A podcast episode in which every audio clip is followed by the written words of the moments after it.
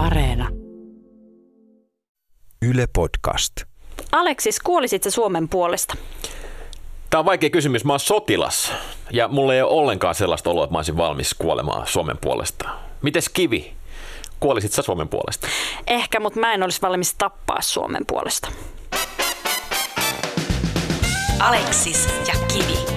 Eli Aleksis ja Kivi. Nationalismi eli kansallisuusaate on aate, joka korostaa kansojen ja kansakuntien merkitystä kulttuurissa tai politiikassa. Suurin osa suomalaisista on täydellisen valmiita kuolemaan Suomen puolesta. Maanpuolustustahto on ihan maailman huippuluokkaa, Euroopan korkein ilman muuta. Korkeampi kuin vaikkapa Ukrainassa, jossa parasta aikaa on rähinnä päällä ja soditaan. Suomi menee tästä kaikesta ohi. Ja tämä oikeastaan kuvastuu ja näkyy meidän kirjallisuudessa hämmästyttävällä tavalla. Mä luin Finlandia radissa viime vuonna 40 000 sivua suomalaista proosaa, siis ihan käsittämättömän määrän. Ylivoimaisesti selkein yksittäinen esiin nouseva asia suomalaisessa kirjallisuudessa on sota. Eli paitsi että me halutaan kuolla Suomen puolesta, niin myöskin meidän kirjallinen kulttuuri tukee ja pönkittää tätä meidän nationalismia. Me ollaan siis tämän asian vankeja. Sota on ollut suomalaisille suuri trauma. Ja trauma pitää voida käsitellä.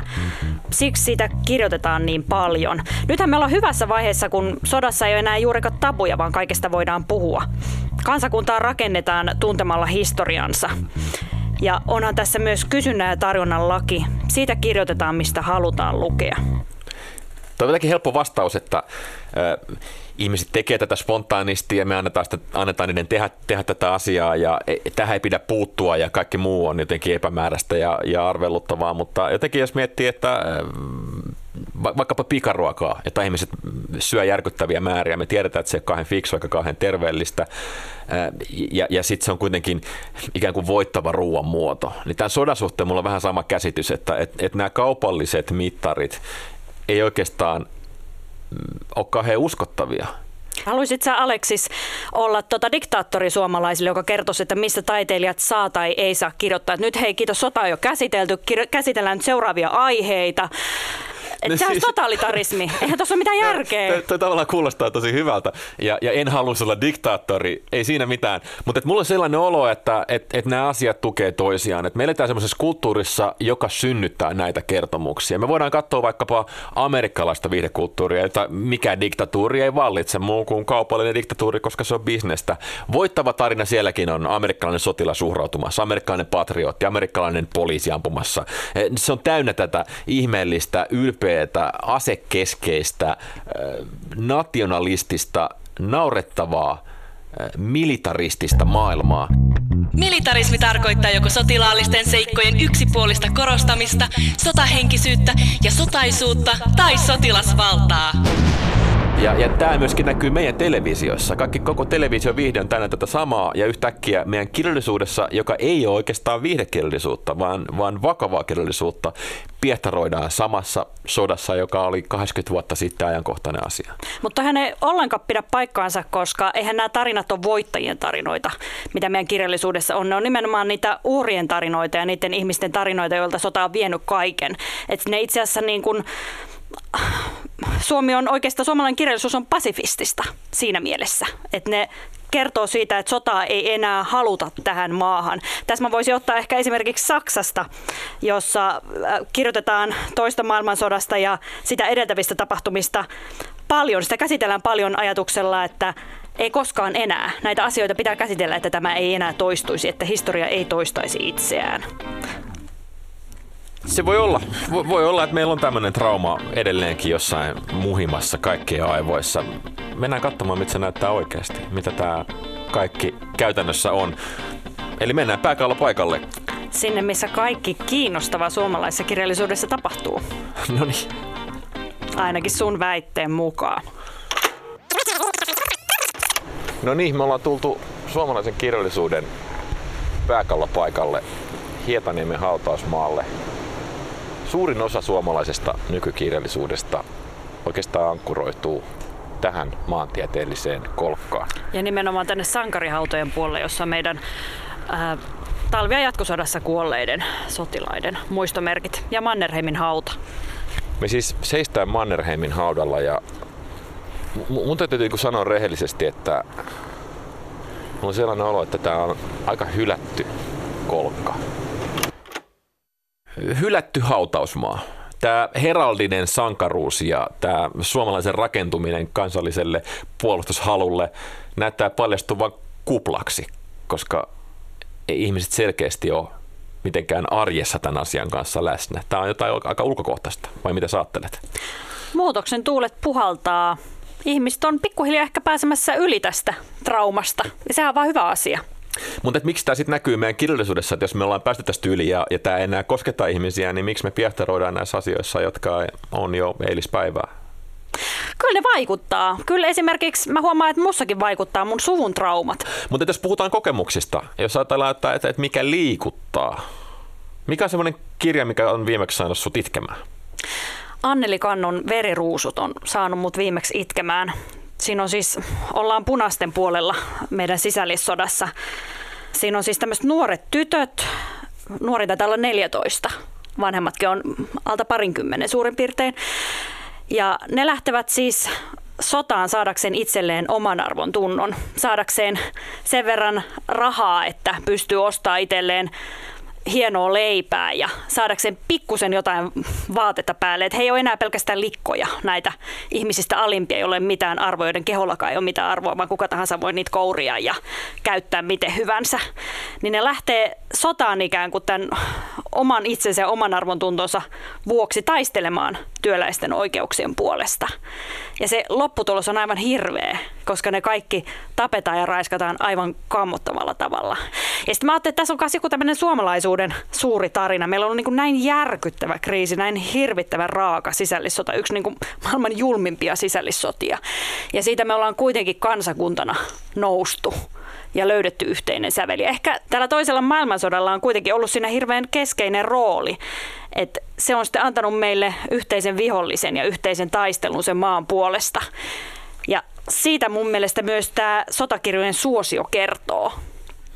Tämä ei varsinaisesti liikuta mua, tämä toisen maailmansodan kirjallisuus ja tämä nationalistinen siinä mielessä, että se käsittelee sotaa militaristinen kirjallisuus, että, että se ei ole mulle oikeastaan sellainen henkilökohtaisesti kyynelkanavia niin herisyttävä juttu, vaan mä luen sitä vähän niin ulkopuolisena. Mulla on semmoinen että tämä ei kosketa mua. Onko sulla sitten joku kirjallinen teos, kirjallinen suomalainen teos, joka olisi sua koskettanut? O, tietenkin on. Tietenkin on. E, varmaan ei ole suomalaista, ei ole semmoista kirjaa, joka nyt vähänkään lukee. Mulla tuli mieleen niinkin klassinen ja niinkin perustava juttu kuin muumikirjat. Ja oikeastaan yksi semmoinen hetki ja yksi semmoinen kohta, hyvin lyhyt kohta, näkymätön lapsinovellikokoelmassa, jossa Nuskamuikkunen antaa mitättömälle olennolle nimen.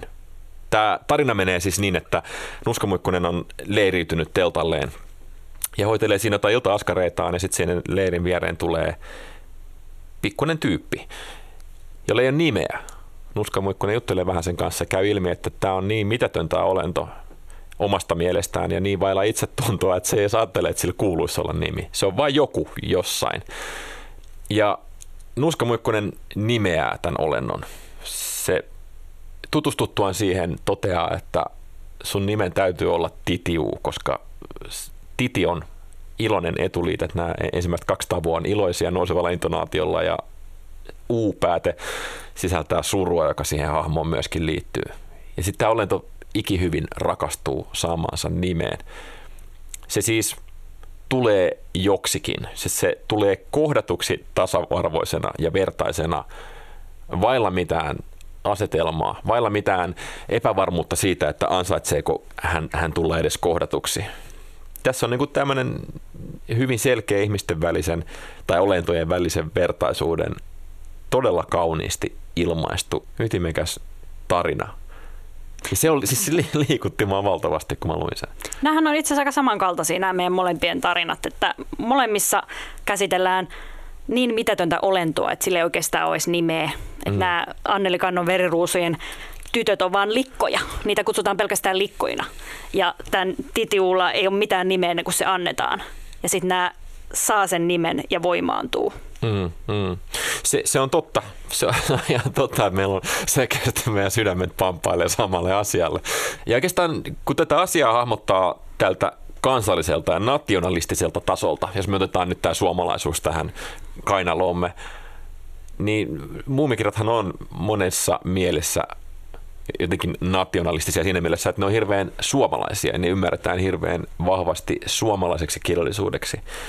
Ja tämä on meille jotenkin niin kuin yhteinen asia. Ja ne on selkeästi mun mielestä semmoista niin kuin positiivista suomalaisuutta, ehkä, joka, ehkä jopa positiivista nationalismia. Et siinä on tämmöinen perhe, joka ei koskaan lukitse ovia yöksi. Sinne voi kuka tahansa tulla. Se on niin avointa, otetaan kaikki mukaan, kohdataan heidät tasa-arvoisena, pidetään heistä huolta, eikä pakoteta kuitenkaan ketään samaan formuun.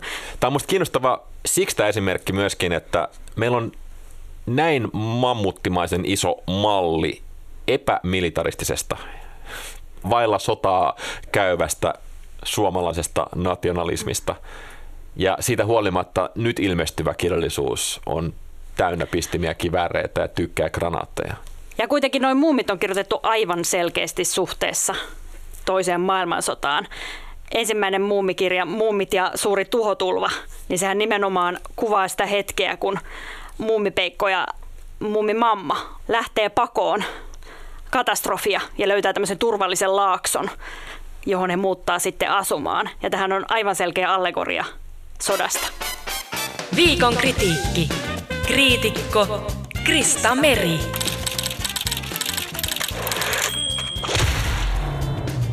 Nuorten ajelehtivien miesten retkistä on kirjoitettu maailmanhistorian sivu.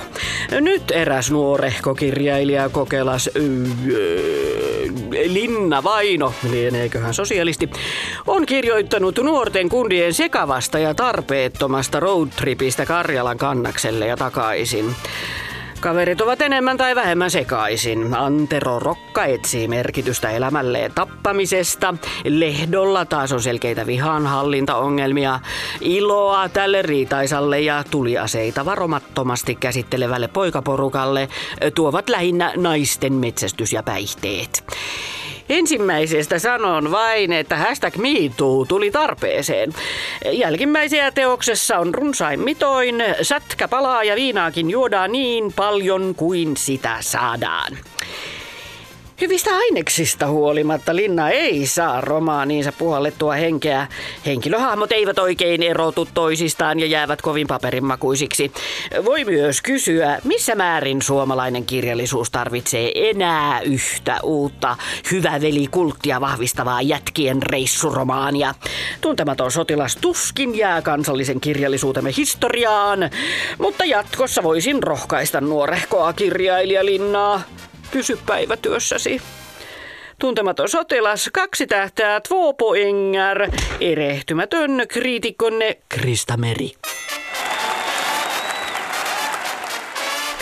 Okei Aleksis, jos tämä sotatanner on sun mielestä sit totaalisen no-go, niin missä meidän kirjallisuuden sitten pitäisi tapahtua? Ihana kysymys.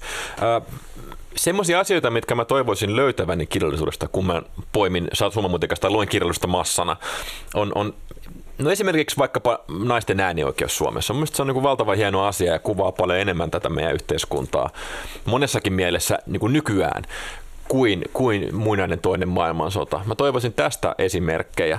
Ja sitten semmoisia ilmiöitä, jotka tota, koskettaa meitä ja jotka on ajankohtaisia tärkeitä, on esimerkiksi ilmastonmuutos, jota Risto Isomäki on käsitellyt kirjoissaan tai sitten etniset erilaiset suomalaiset, koko hubara, koko tämä ruskeat tytöt-ilmiö, nämä jää helposti syrjään ja, ja, ja niin huomaamatta, kun se iso toinen maailmansota jyrää ja kaistaa eteenpäin. Tai sitten vaikkapa ää, Tom of Finland edustaa mun mielestä sellaisia tarinoita, seksuaalivähemmistöjä ja, ja niitä romantisoivia fantasiamaailmoja, jotka on mun mielestä paljon ajankohtaisempia ja olennaisempia ja vivaihteikkaampia ja polttavampia moneskin mielessä kuin se ikuinen toinen maailmansota. Ja sitten on kokonaan tämä spekulatiivisen fiktion genre, joka koko aika kaikki tunnistaa sen olemassaolon, mutta sitten kun lukee paljon kirjoja, niin se on, on kokoaan pienempi. Nämä kaikki semmoisia asioita ja ilmiöitä, jotka ei mun mielestä näy riittävästi ollenkaan meidän kirjallisuudessa. Ja mun mielestä tämä on myös samalla se selittävä syy, miksi niin moni nuori ihminen kokee kirjallisuuden ulkokohtaiseksi. Yhtenä esimerkkinä mä taas haluaisin nostaa vaikkapa Saara Turusen, joka nimenomaan käsittelee sitä pistettä, jossa siitä sodasta on nyt jauhettu monta vuosikymmentä. Ja se on niin osa meidän historiaa, mutta tota, samalla tavalla siinä Suomessa on hyvin erilaisia piirteet myös. Ja siis Turusellahan on aina tämä päähenkilö, joka vihaa isänmaataan ja vihaa itseään. Tässä on ehkä mä näen jotain yhtäläisyyttä suhun siinä asiassa, Joo, että se on jotenkin vaikea ja ristiriitainen Joo. homma, mutta se on nimenomaan osa sitä samaa jatkuvuutta se sotatarina. Hmm. Musta on kiinnostavaa kivi, että me, me Aleksis Kivenä yhdessä ollaan, me ollaan niin 80-luvun alussa syntyneitä ja me ollaan niin kuin tätä tulevaa keski-ikäistymistä kohti kulkevaa polvea. Ja mulla on sellainen olo, että Suomi valtiona on meille yhteisenä kertomuksena annettu, siis sinulle ja minulle. Meillä on niin kuin yhteinen kertomus suomalaisuudesta, johon liittyy hirveän vahvasti niin kuin just nämä tokat maailmansodat ja sitten 90-luvun lamat ja, ja, ja Napakymppi ja Kari Salmelainen ja tämän tyyppistä asioita, jotka, jotka jotenkin niin kuin rakentaa sitä meidän hirveän yhtenäistä tarinaa, joka on meidän vastuulla nyt kun me ollaan aikuisia ja maksetaan veroja ja tehdään tästä Aleksis Kiven valtakunnasta e, jonkinnäköistä uutta ja uuteen suuntaan menevää, menevää kokonaisuutta. Mutta samalla mulla on semmoinen että me ollaan vedenjakaja. Tämä Saara Turunen on hyvä esimerkki, koska mulla on semmoinen että ollaan tässä niin vedenjakajalla. Ja, ja meidän jälkeen on tullut nyt sitten veden paisumus. Ne, jotka nyt sitten on alle 20-vuotiaat suomalaisia, jotka elää ehkä useissa eri kielessä, suuntaa katseensa paljon laajemmille maisemille kuin siihen kapeeseen yhtenäiskulttuurin suppiloon, josta meidät on tiristetty pihalle. Niin, jos ajattelee, että mistä ihminen on kotoisin, että, että keitä me ollaan ja, ja mistä me tullaan, nyt kun meillä on Euroopan unioni, niin en mä oikein ajattele, että ei varmaan yksikään eurooppalainen ajattele, että mä oon EU-lainen tai että se on mun identiteetti. Sehän on joku epämääräinen konstruktio, joka ei rakenna mitään kahden selkeät yhteistä kertomusta. Voisiko kirjallisuus täyttää tällaista? Voisiko ajatella, että kun kirjailija alkaisi kirjoittaa jotain Euroopan unionin Maastrichtin sopimuksen jotenkin eh, juhlahetkiä, jotka sitten olisi kaikille Euroopan unionin jäsenvaltion asukkaille yhteisen tarinan tai yhteisen kokemuksen niin kuin tällainen paluupiste? Toinen maailmansota on nimenomaan leimallisesti eurooppalainen sota, mm, ja se on niin. nimenomaan sota, joka on yhdistänyt koko Euroopan. Et tietysti me Suomessa puhutaan helposti talvisodasta ja jatkosodasta ja Lapin sodasta, että me vähän niin kuin irrotetaan itsemme siitä kontekstista, mutta siis nimenomaanhan se on osa meidän kertomusta Eurooppana, että mitä siinä tapahtuu. Mm. Fakta. Fakta. Tämä vaan jotenkin tuntuu tuntuu niin kuin henkilökohtaisesti mulle niin kuin raska, raskaalta aina, aina kun vaan avaa, avaa jonkun romaania luen, jaha, ja nyt taas ollaan jossain pellon laidalla, ojan pohjalla väistellään siellä luoteja ja, ja tippuvia granaatteja, että et se tuntuu jotenkin semmoiselta asialta, joka, joka tota, armeijan käyneenä ihmisenä ja sotaveteraanin jälkeläisenä, tai siis isoisäni oli sotaveteraani, niin tuntuu vaan jotenkin semmoiset jutulta, joka, josta on tullut semmoinen liturgia – mutta tämä alkaa Aleksis, tiedätkö, kuulostaa nyt siltä, että ongelma ei olekaan suomalaisessa kirjallisuudessa, vaan ongelma on sinussa. Aleksis, tule podcastin päiväkirjahuoneeseen. Harmittaako sinua olla sotilas? Harmittaa. Mua harmittaa olla sotilas. Kerro vähän siitä. Ollakseni Suomen kansalainen ja, ja, ja kuuluakseni tähän joukkoon, niin mulla on paitsi oppivelvollisuus, niin, niin myöskin ollut velvollisuus armeijaan liittymisestä. Mä oon ihan pätevä sotilas. Ja tämä asia on vituttanut mua.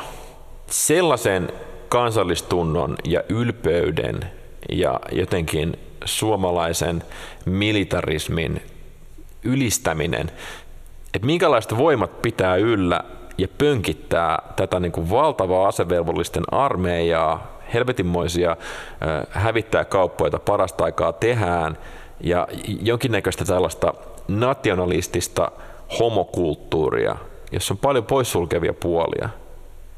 Tässä on varmaan siitä käsittelemättömiä juttuja, Mutta kyllä se onnistuu painelemaan mun nappeja. Kyllä mulla on tämän asian kanssa sellainen olo, että mä en ollenkaan herkisty, enkä ollenkaan ole emotionaalinen, kun mä päädyn tällaisten tarinoiden äärelle. Vaan mä yritän enemmänkin löytää niitä keinoja, joihin, joihin, jotka pyrkii jotenkin vaikuttamaan muuhun, jotka pyrkii, pyrkii niin kuin aivopesemään mua tälle militaristiselle puolelle. Mä en tiedä kuinka paljon niitä oikeasti on niitä piirteitä, mutta mä oon hyvin herkkä näillä piirteillä, selkeästi. Aleksista harmittaa se, kun hänet on roolitettu tässä suomalaisessa sotatarinassa väkisin sellaiseen rooliin, joka ei vastaa Aleksiksen identiteettiä. Nyt Aleksis kokee jatkaneensa omalta osaltaan nationalistista narratiivia, jossa hän ei haluaisi olla mukana. Se vituttaa Aleksista. Tämä on tismalleen se, mistä on kysymys. Ja sitten tätä roolia pönkitetään niillä tarinoilla, jotka kertoo, että keitä me ollaan ja mistä me tullaan ja täältä pesee vastaisuudessakin. Totuus on aina sodan ensimmäinen uhri. Ja sen takia kirjastot on yleensä niitä, jotka ensimmäisenä tuhotaan sodissa. Voitteet kirjoittaa historian uusiksi mieleisellään tavalla. Mutta kirjoissa ja kansissa meillä kuitenkin on se historia, jota meidän pitää tutkia aina uudelleen ja kirjoittaa uutta kirjallisuutta. Tutkia sitä, ollaanko me itse oltu uhreja vai syyllisiä vai molempia. Minkälaisiin julmuuksiin me ollaan kyetty. Minkälaiseen suureen empatiaan me ollaan kyetty. Jos mä mietin tuota ensimmäistä kysymystä, millä me aloitettiin, minkä puolesta olisit valmis kuolemaan, niin kyllä mä olisin valmis kuolemaan kirjaston puolesta.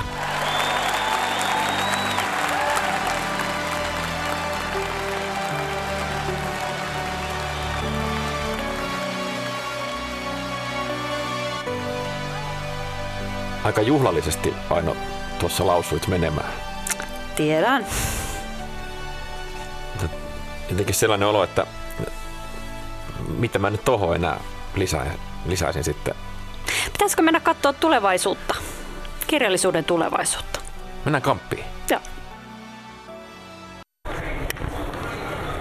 No niin, nyt me tultiinkin sellaiseen paikkaan, missä on ihmisiä. Mä näen ehkä noin 400 ihmistä parasta aikaa meidän ympärillä. Tämä on siis Kampin keskus. Tiedätkö, mistä mä oon vähän huolissani? Musta tuntuu, että nämä meidän ajan ja mun sukupolven suuret tarinat, nämä tosiaan on tällaisia niin kuin viihdeteollisuuden suuria tarinoita ja kaupallisen kulttuurin niin kuin suuria tarinoita. Esimerkiksi mulle tulee mieleen kun Spice Girls hajosi. Siis se on tavallaan se mun sukupolven suuri tajurina. Spice Girls hajosi Helsingin keikan jälkeen. Niin. Ja sit toinen mikä siihen liittyy on se, että tämä on hirveän kilpailukeskeinen yhteiskunta, Joo. jossa Joo. winner takes it all. Kyllä. Et jos, jos sä oot loseri, niin häviää Joo. ja katoaa ja kuole. Ja kyllä, kukaan ei halua kuulla kyllä, mitään, mutta mut se, niin kuin Jari Sarasvuo sisäinen sankari on yksi semmoinen suomalainen esimerkki siitä amerikkalaisesta kulttuurista, jossa voittaja saa 10 miljoonaa ja toiseksi tullut saa 2 euroa. Mm. Tai sitten joku, koska Mäkkäri tuli Riihimäelle. Siis tämä on varmaan niin kuin hyvin monen musikopolven ihmisten niin kuin kokemusmaailmaa tämä, että koska joku tietty liike on tullut jollakin paikkakunnalla, missä he itse ovat asuneet. Siis niin. koska Mäkkäri tuli, koska HM tuli Suomeen. Siis tätähän Totta. se on. Nämä on niitä mun sukupolven tavallaan suuria tarinoita. No on niin kuin Klaas Ulsson ja Starbucks Caffeine ja ja DNA-liikkeen ja Cafe Picnicin ympäröimänä tässä kaiken keskellä. Ja, ja nämä on semmosia, kaikki sellaisia brändejä ja, ja liikeyrityksiä, jotka aika meidän elinaikana on tänne tullut ja joiden historia me tunnetaan aika hyvin. Ne on ja oikeastaan, on, niin. nämä on ne meidän suuret kansalliset kertomukset. Niin, tai se jotenkin, että, että jos meidän omat, meidän kansan, kansakunnan, valtion suuret kertomukset alkaa katoamaan, niin sitten tulee näiden suurten brändien kertomuksista tulee niin kuin meidän kertomuksia. Se on totta. Se on, se on totta. Suomen parhaat kirjailijat tässä mielessä, kun Teemu Keskisaari, niin sehän kirjoittelee näiden tämmöisten Starbucksien historioita, koska nämä yritykset pystyy maksamaan sille 100 000 euroa jostain puolen vuoden työstä, että se naputtelee kasaan semmoisen vetävän kertomuksen. Ne on niitä uusia tuntemattomia sotilaita, joita me halutaan tuottaa ja pakko syöttää ihmisille. Ja samalla kun ne juuruttaa itsensä tällä tavalla meidän kulttuurin keskelle, niin niistä tulee myöskin meidän yhteisiä kertomuksia. Tämä on se, mikä syrjäyttää talvisodan, usko tai älä. Näin se tulee olemaan, mä kanssa uskon tähän, vaikka en toivoisi, että asia olisi näin. Vitsi. Mä alan pikkuhiljaa kaipaa talvisotaa takaisin. Seuraavassa jaksossa käsitellään seksiä. Seksiä, Seksiä. seksiä, seksiä, seksiä. Ensi kerralla kuullaan, mistä Aleksis kiihottuu. Eikö sun voida pahoittaa, että, että, että, että Aleksis, näyttää, että sulla on aika iso muna tai jotain Et semmoista. sä ikinä masturboinut lukiessasi? No, saattaa olla, että teenkin sitä aika useinkin ehkä. Mut siis vitsihän on tää, että, että se on erotiikkaa. Se on roskaa, toi on täyttä roskaa. Höpö, höpö, höpö, höpö. Aleksis ja Kivi.